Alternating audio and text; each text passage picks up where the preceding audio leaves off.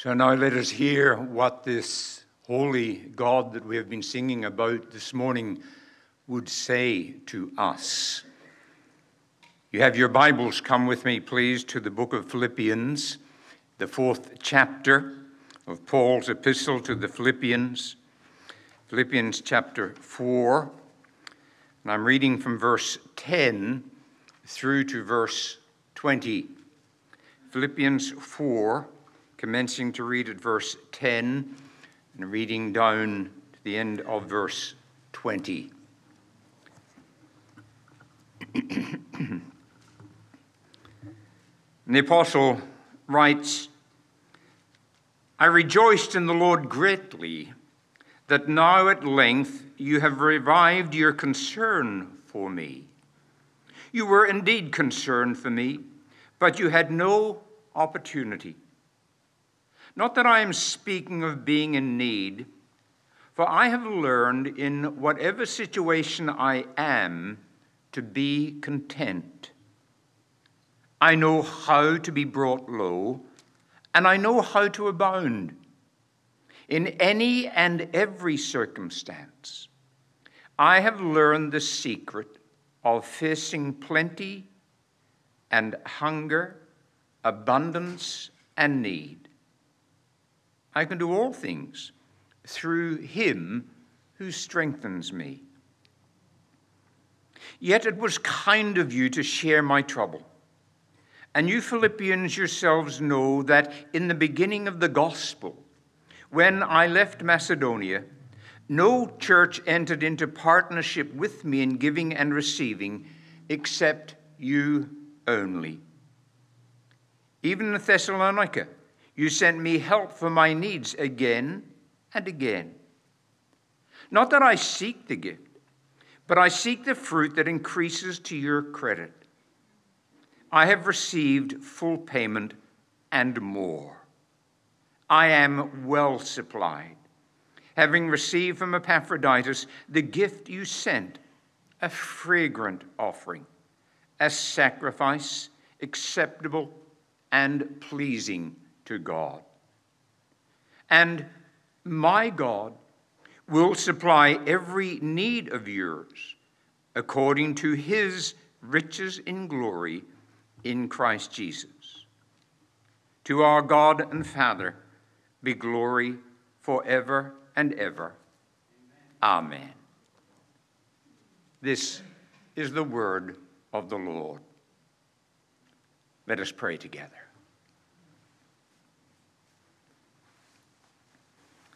Father, we thank you that you have given your word to us, that you have revealed yourself to us in it.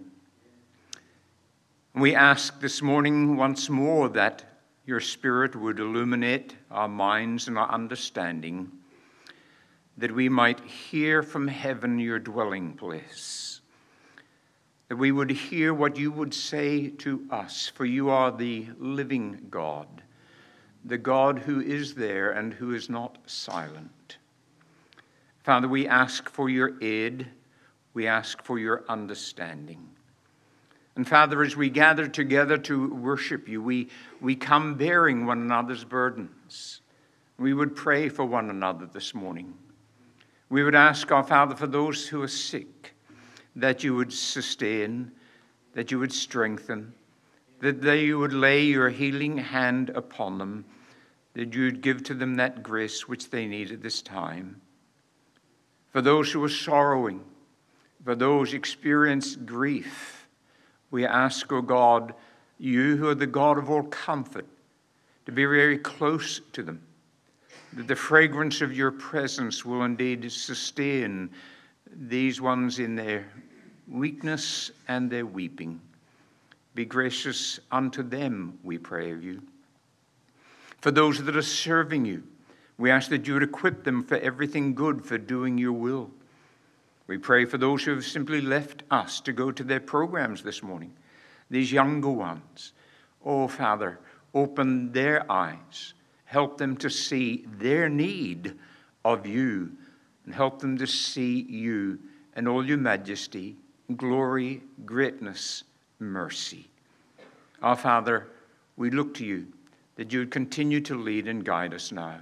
And we ask these things with the forgiveness of our sins. In Jesus' name, amen.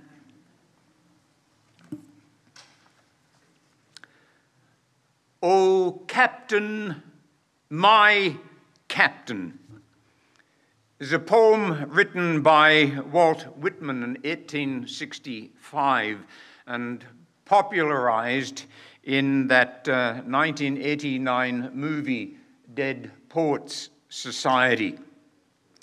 And the words, O Captain, my Captain, are an exclamation of adoration for Abraham Lincoln and his victory in the war between the states. Sadly, the, the poem is one that moves from triumph to tragedy, for it concludes with the assassination of Lincoln. In a similar way, the 23rd Psalm begins with David's exclamation of admiration for Jehovah, heard in that sublime confession that commences the psalm Jehovah is my shepherd. And if you have your Bibles with you this morning, and I trust you do, come back with me to this portion that has been before us the last few Sundays. Unlike Whitman's poem, this psalm does not descend into tragedy, but actually ascends into triumph. And although this may sound a wee bit Irish to you, there is a sense in which Psalm 23 actually commences with the conclusion. What I mean is this from verse 2 of the psalm through to the sixth verse, David highlights seven features of being a safe, secure, and satisfied sheep. And who is responsible for the safety? Who's responsible for this sense of glorious satisfaction? Well, the answer is given in verse 1. It is Jehovah who is behind it all. And this is what Psalm 23 is really all, all about. It's, it's David looking back over his life, recalling the Lord's interventions in his life in the midst of all those circumstances that had confronted him. So, Psalm 23 is about the Lord and David's testimony to him. And thus, my outline for this morning three little points. David's testimony to the Lord's faithfulness that sustained his heart, and David's testimony to the Lord's peacefulness that stilled his heart, and David's testimony to the Lord's contentedness that silenced his heart. And to apply that to ourselves, I want you to consider with me, first of all, the Lord's faithfulness, which is designed to sustain our hearts. How do we define, how do we describe the Lord's faithfulness? Well, the Lord's faithfulness comes to us down, as it were, two roads. First, it's speaking of his unwavering fidelity to his promises. And secondly, his unchanging loyalty to his people. His unwavering fidelity to his promises, he has given his word and he keeps his word. And his unchanging loyalty to his people. He loves us and cares for us. So that the Lord's faithfulness is behind his calling of us, his continuing with us, and his constant care for us. And the Lord's faithfulness is thus illustrated by David in verse 2 of this 23rd Psalm. In these lovely words, He makes me lie down in green pastures. And this is brought out for us by Kenneth Bailey in, in his book entitled The Good Shepherd A Thousand Year Journey from Psalm 23 to the New Testament. Uh, and uh, Bailey writes this A dog can be trained to sit down and lie down, but not a sheep. A well known proverb affirms you can lead a horse to water, but you can't make him drink. In like manner, says Bailey, no one can make a sheep lie down. Sheep will only lie down when they have had plenty to eat and have quenched their thirst.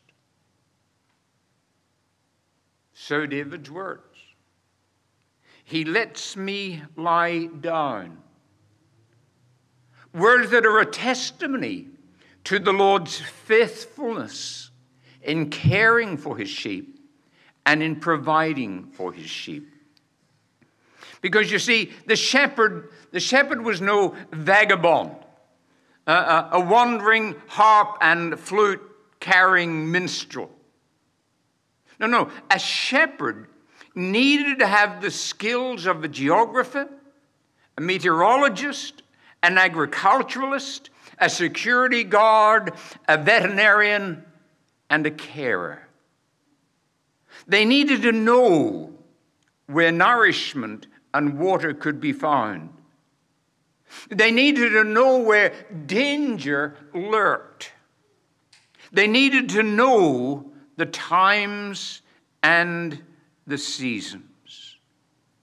They needed to know these things in order to prove themselves to be a faithful shepherd. A shepherd like unto our Lord. Because surely Jesus, the good shepherd, the great shepherd, the chief shepherd, is such to us today. His faithfulness is great, and the scripture says it, it reaches even to the heavens.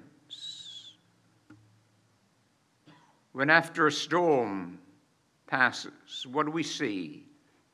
But a rainbow and so the pledge of God's faithfulness to his promise, they're way back in Genesis 9. George Matheson was a 19th century Scot whose poor eyesight failed him during his university days, leaving him totally blind. He graduated from university despite this handicap, and eventually Matheson became a minister in the Free Church of Scotland. In 1882, he wrote a hymn which I'm sure many of you will know this morning. O love that will not let me go. We're not sure what moved him to write this hymn, but it has been suggested that it was the result of a, a, a crushing disappointment in love. A woman to whom he was deeply attached refused finally to marry him because of his blindness. And it may have been that terrible impact on his life that gives such wit to the opening words of that hymn O love that will not let me go. Wherever the cause, my point is this. In most hymn books, and I'm sure when you have sung it together, the third verse goes like this O joy that seekest me through pain, I cannot close my heart to thee. I trace the rainbow through the rain and feel the promise is not vain that morn shall tearless be. However, Matheson actually originally wrote this O joy that seekest me through pain, I cannot close my heart to thee. I climb the rainbow through the rain. And what's the difference between the two images? Our hymn book says, I trace the rainbow through the rain. But he originally said, I climb the rainbow through the rain. Well, the difference to Matheson was this. When a storm is around, you can sit secure in the comfort of your lounge room and you can look out your window and all your safety and security and dryness. You can look out through your window and you can trace the rainbow. But when you're outside, when you're experiencing what it is to be caught in a dreadful storm, and the rainbow comes, it's not a mere image, but it's something real. It's as real as divine faithfulness, something to hold on to as the waters rise. Matheson saw himself that night in the dark night of despair, groping for something to hold on to and finding the rainbow. He saw the sign of God's faithfulness and he clung to that. He held on to the rainbow because it was the sign of the faithfulness of God. I was interested in reading the prayer of Jonah in Jonah chapter 2. And in that prayer, he says this Those who cling to worthless idols forfeit the grace that could be theirs. I wonder what we're clinging on to this morning. What are we holding on to, to deliver us, to lead us, to satisfy us, to secure us. You see, my friends, as God's sheep, as His people, we have a reality to cling to. We have something wonderful to hold on to, something to lean our whole weight upon the Lord's faithfulness. As the hymn writer put it, when all around my soul gives way, he then is all my hope and stay. He makes me lie down. The Lord's faithfulness is designed to sustain our hearts, even during stormy days. But then let me add to that, secondly, the Lord's peacefulness is designed to safeguard our hearts.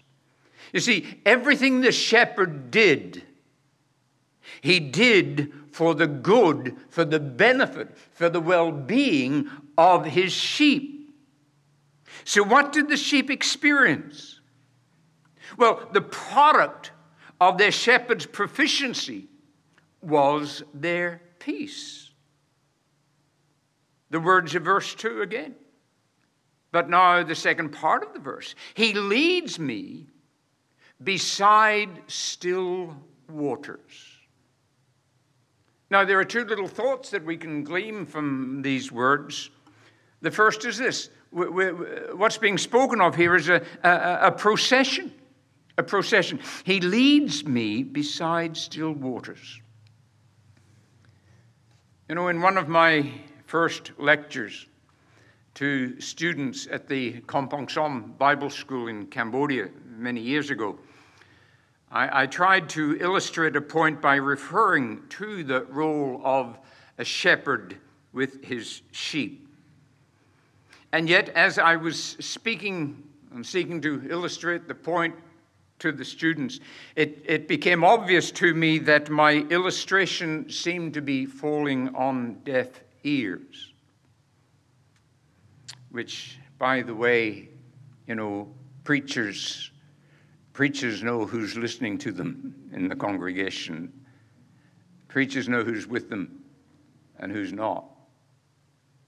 But anyway, after the lecture, I found out why my illustration had failed. A very simple reason, showing the absolute stupidity of myself.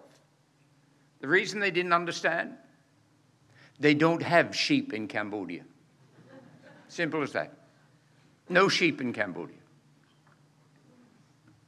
They have goats, and they have cows, and they have water buffalo, but no sheep. So, what was it they didn't understand? Well, this goats, cows, water buffaloes are driven from behind. Sheep are led from the front. Our faithful shepherd always goes ahead of us.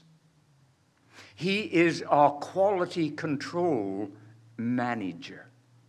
Everything has to go through him first of all. That's why Paul says there's no temptation, there's no test taking you, but such as is common to man. But God is faithful, who won't test you beyond your ability, because he knows us.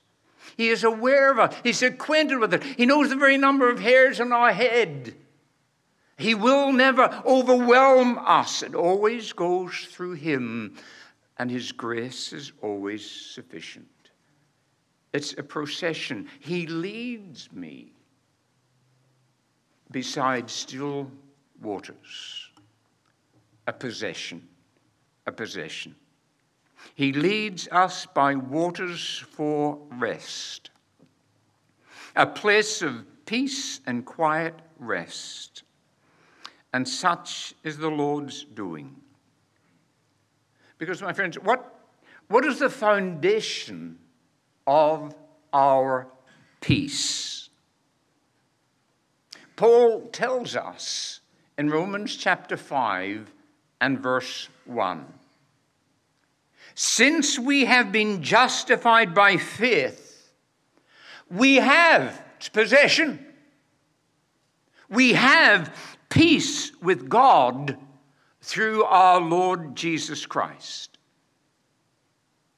The doctrine of justification by faith alone. And what is that? Justification is when God declares us, declares us to be righteous in His sight.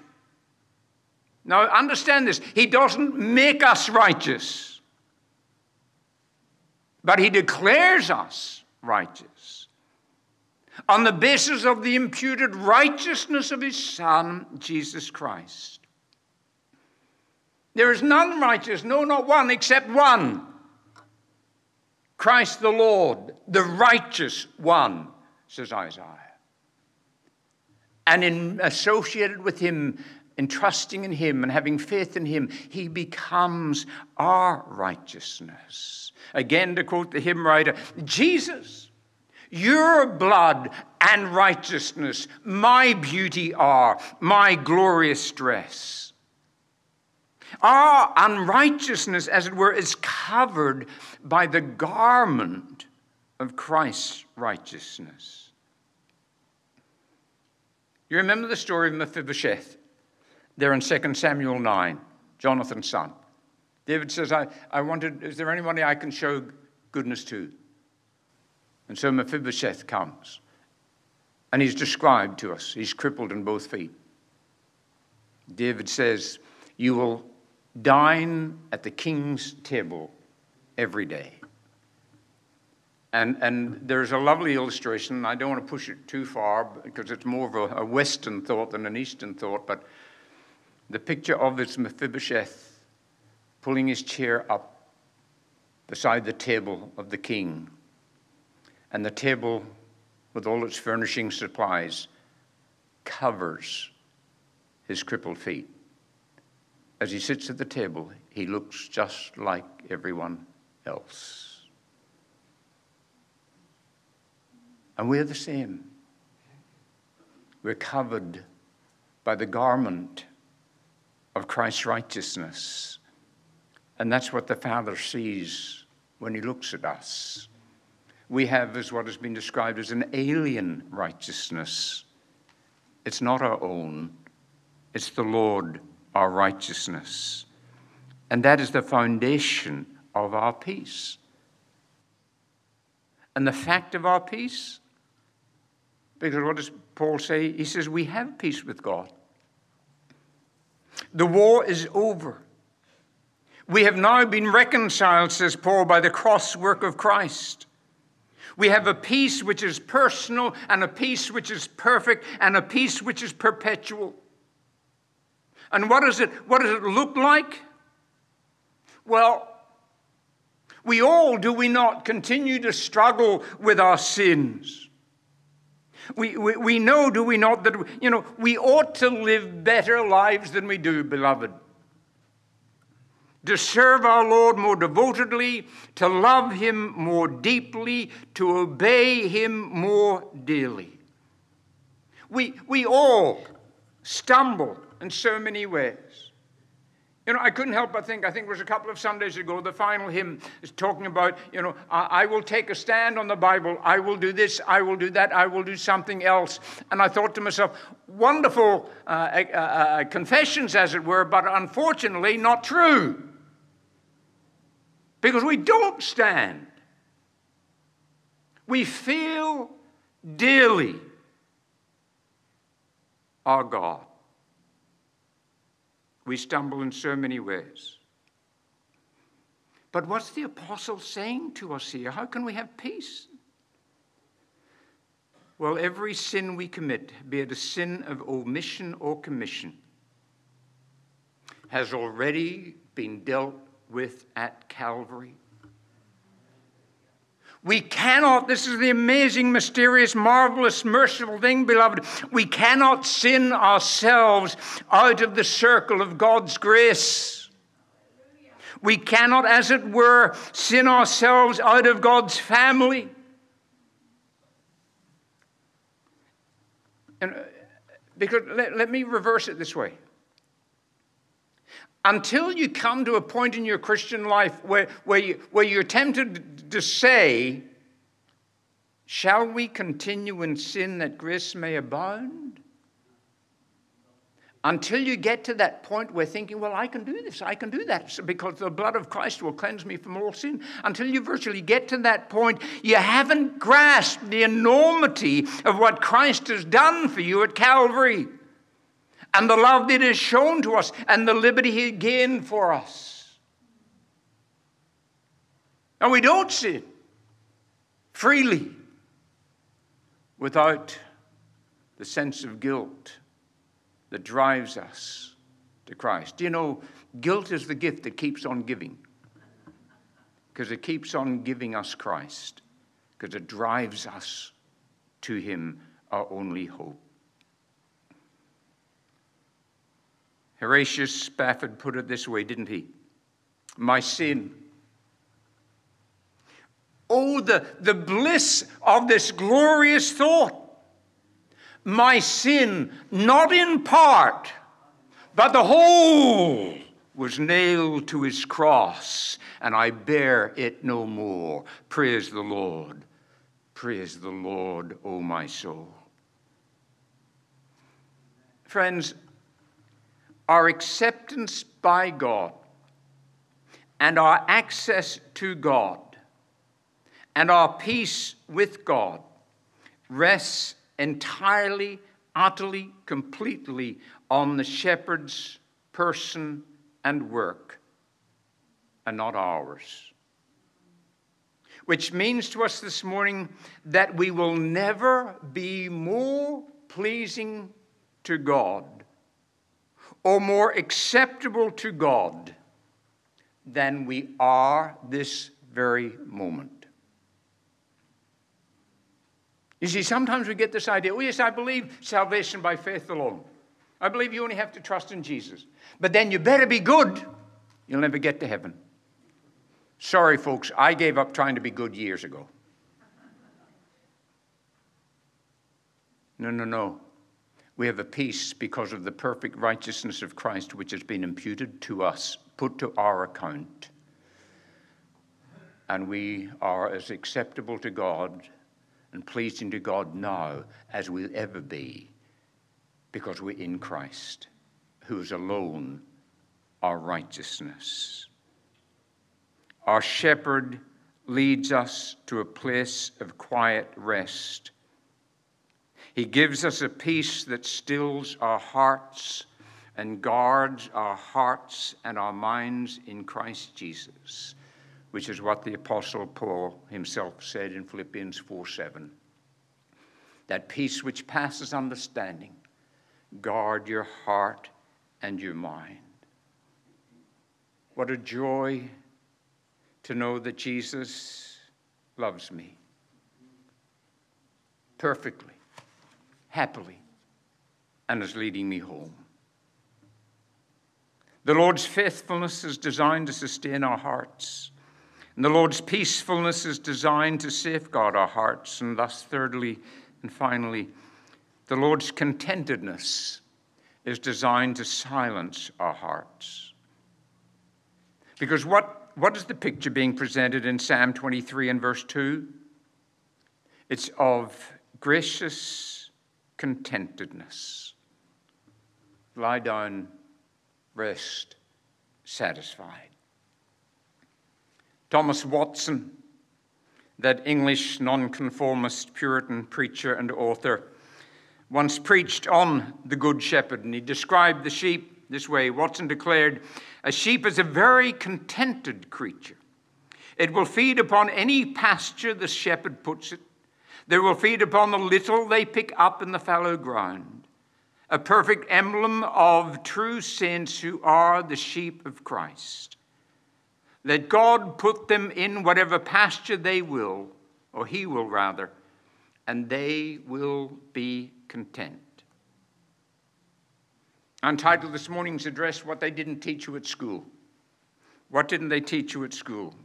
Well, I enjoyed my day at school. But what, what they didn't teach was this Philippians 4:11.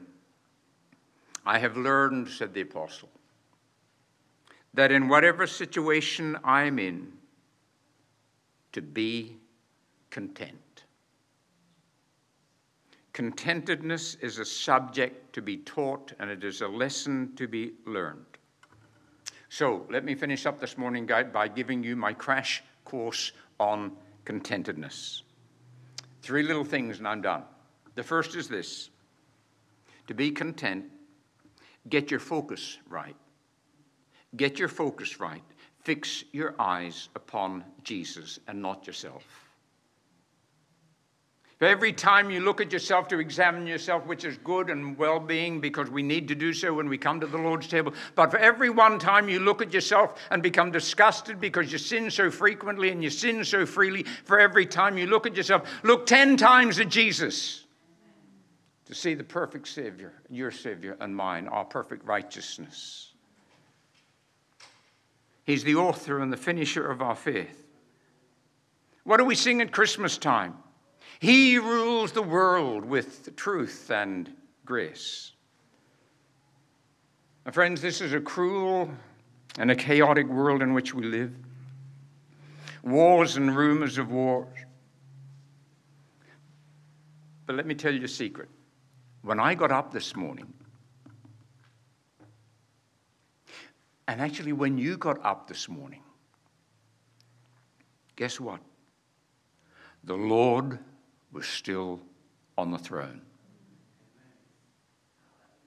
This is still our Father's world. He is still working out His purposes for His glory and our good. His will is being done on earth as it is in heaven. Get your focus right, or else you'll be overwhelmed with anxiety.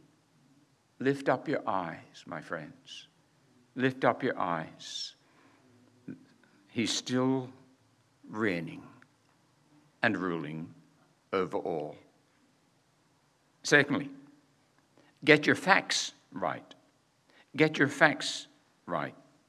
What facts? Well, if I may be so bold as to try and paraphrase Dr. Martyn Lloyd-Jones's seven points into single sentences, let, them give me, let me give them to you as this. Number one, quickly. As conditions are always changing, don't depend upon them. Number two, what matters supremely is our relationship with God. Thirdly, nothing happens to me apart from God, my Heavenly Father, ordering and directing. Fourthly, and there's, there's a hymn that I, I, I think we'll sing one Sunday. Whate'er my God ordains is right. Is right. Five, every situation is designed to teach me more about God. And if you want proof of that, look at the life of Joseph or Paul with his thorn in the flesh. Every situation is designed to teach me something more about God. Number six, every circumstance and condition is God's way of preparing me for glory. And number seven, whatever my condition, there's a favorite phrase in the Bible, a wonderful phrase in the Bible, comforting phrase in the Bible. And it simply goes like this And it came to pass. And it came to pass. Beloved, whatever our conditions and situations, it will come to pass. And they can never rob me of the joy and glory of ultimately being with Christ forever and ever. These are the truths, the facts we need to learn and apply daily if we're to experience and enjoy the Lord's contentedness. And so, thirdly, get your faith right. Get your faith right. A good friend of mine, Dr. Robert Rayburn, tells the story of James Woodrow. Woodrow was a Scottish Covenanter of the 17th century. He was a man who suffered for his faith, including, at one point, the death of one of his sons, and that death broke his heart. But he knew some things. He knew that his son's death was no accident, no meaningless misfortune. He knew he couldn't fathom the, the, the, the, depths of God's infinite wisdom, but he knew that his father loved him and knew that one day he would be with his son who was a believer, and someday they would love together again and love each other again and love God together again. And that's Paul's secret of contentment. The after effect of placing our faith in Christ and looking up to our Heavenly Father, confident of His love confident of his perfect care for us in all things. In all things. That he is faithful in keeping his promises, he is faithful in caring for his people, confident of his love, confident of his perfect care. And knowing that and believing that, my friends, is the contentment of the truest, the highest, the purest, and the most indestructible kind. To walk through each day, no matter what that day holds, but to walk through it knowing that Jesus loves me. And this I know because the Bible tells me so.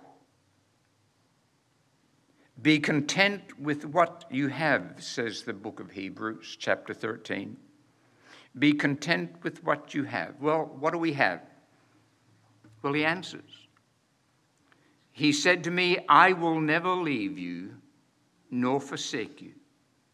So we can confidently say, The Lord is my helper. I will not fear.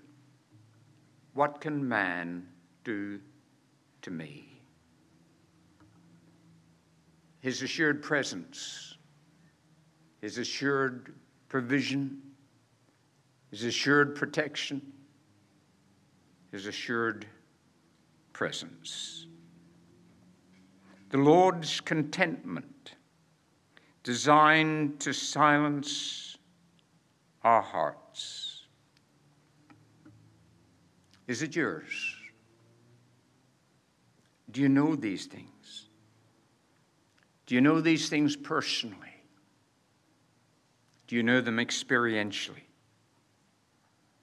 Or let me put it like this Is the Lord of whom we have been singing and speaking this morning, is he yours? Is he yours this morning? And if not, what on earth are you waiting for? What idol are you clinging to? When there is the God of all creation and the God of all glory saying to you this morning, Come, come and be at peace. Come and know contentedness. Come and know what it means to lie down in green be led by quiet waters. Faithfulness, peacefulness, contentedness. My dear friends, they're only found in one place, they're only found in one name, they're only found in one shepherd, they're only found in one Lord, Jesus Christ. So why don't you look to Him and trust in Him this day? Let's pray together. Father, we thank you for your tender care. We thank you for your great mercies to us. You know that we're foolish sheep, wandering sheep. Tend to wander. Lord, I feel it tend to leave the God I love. And oh my God, here's my heart. Take and seal it. Seal it for your courts above. Comfort our hearts, challenge our hearts but draw us nearer, nearer, blessed Lord, to yourself, that you will be our joy, our delight, our satisfaction, our peace, our contentedness. Hear us, help us, in Jesus' name. Amen. Amen.